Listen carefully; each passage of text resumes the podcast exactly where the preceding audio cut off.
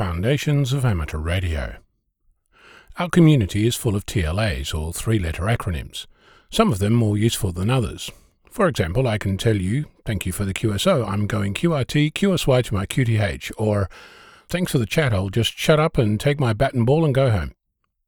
Acronyms arise every day, and it came as no surprise to spot a new one in the wild the other day SHF. It was a serious forum discussing antennas, if I recall, so I didn't blink and looked it up. Super high frequency. Okay, so where's that? I'm familiar with VHF and UHF, and as radio amateurs, we're often found somewhere on HF. That's very high frequency, ultra high frequency, and high frequency, if you're curious. Turns out that the ITU, the International Telecommunications Union, has an official list. Of course it does. The current ITU radio regulations is the 2020 edition. It's great bedtime reading. Volume 1 of 4, Chapter 1 of 10, Article 2 of 3, Section 1 of 3, Provision 2.1 starts off with these words quote, The radio spectrum shall be subdivided into nine frequency bands, which shall be designated by progressive whole numbers in accordance with the following table. End quote. When you look at this table, you'll discover it starts with band number 4 and ends with band number 12, between them covering 3 kHz to 3000 GHz. In position 10, you'll see the designation SHF, covering 3 to 30 GHz, centimetric waves. A couple of things to note. The list starts at band 4. There are, of course, frequencies below 3 kHz. The list ends at 12, but there are frequencies above 3000 GHz. You'll also note that I'm not saying 3 terahertz, since the ITU regulations specify that you shall express frequencies up to 3000 GHz using gigahertz. Interestingly, the same document has a provision for reporting interference where you can report using terahertz frequencies, so I'm not sure how the ITU deals with such reports. Another thing to note is that this table doesn't actually define what SHF means. It's nowhere in the radio regulations either. I looked. I'm not sure where the words super high frequency came from. There is an ITU online database for looking up acronyms and terms. That leads to a document called Nomenclature of the Frequency and Wavelength Bands Used in Telecommunications, which also doesn't use super high frequency anywhere.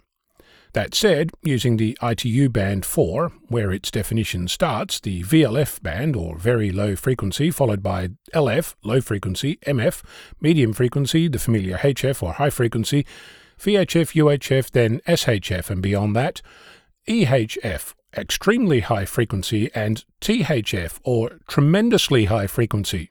Yes, tremendously high.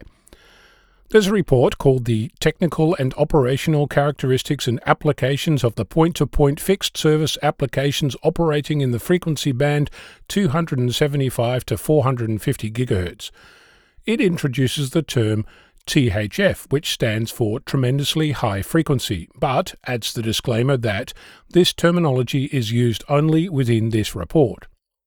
Seems that there are plenty of documents on the ITU website using that same definition, so I'm guessing that the cat is out of the bag. THF, by the way, is defined as being for 300 to 3000 GHz frequencies. By the way, the ITU TLA Finder exposes that THF stands for Topology Hiding Function. Where's a good acronym when you need it?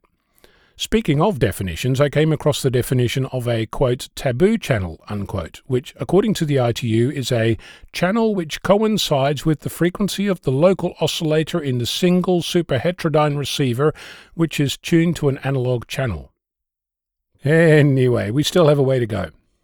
Below band 4, less than 3 kHz, we have ULF or ultra low frequency, SLF, super low frequency, and ELF, extremely low frequency which is defined as band 1 between 3 and 30 Hz. Below that, some have suggested TLF or tremendously low frequency, which apparently goes between 1 and 3 Hz, with a wavelength between 300,000 down to 100,000 kilometers.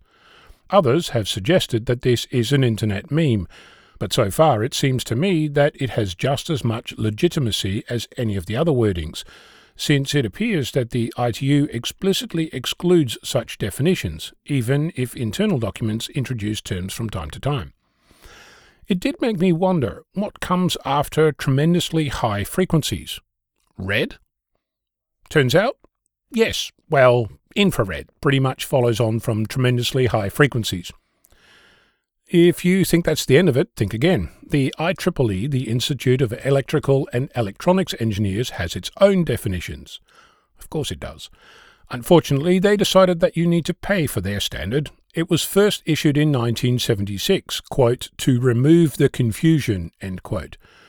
There's an XKCD comic called Standards, number 927 if you're looking. It goes like this Situation There are 14 competing standards. 14? Ridiculous. We need to develop one universal standard that covers everyone's use cases. Yeah! Soon, situation, there are 15 competing standards. Anyway, the IEEE designates that after UHF comes L or long wave followed by S or shortwave, then comes C, the compromise between shortwave and X or cross or exotic. Then there's KU, kurz under, K, kurz, and KA or kurz above kurz being the German word for short. There's the V band and the W band, which follows the V band. Had enough yet? NATO, the EU, and the US define these using letters of the alphabet, and broadcasters use band numbers which link up to nothing in particular. I wonder if the measure of a society is just how many different ways can be used to describe the same thing. Perhaps we should have stopped at Hertz or HZ, which was established in 1930 by the International Electrotechnical Commission as an expression of the number of times that a repeated event occurs per second, in honour of Heinrich Hertz.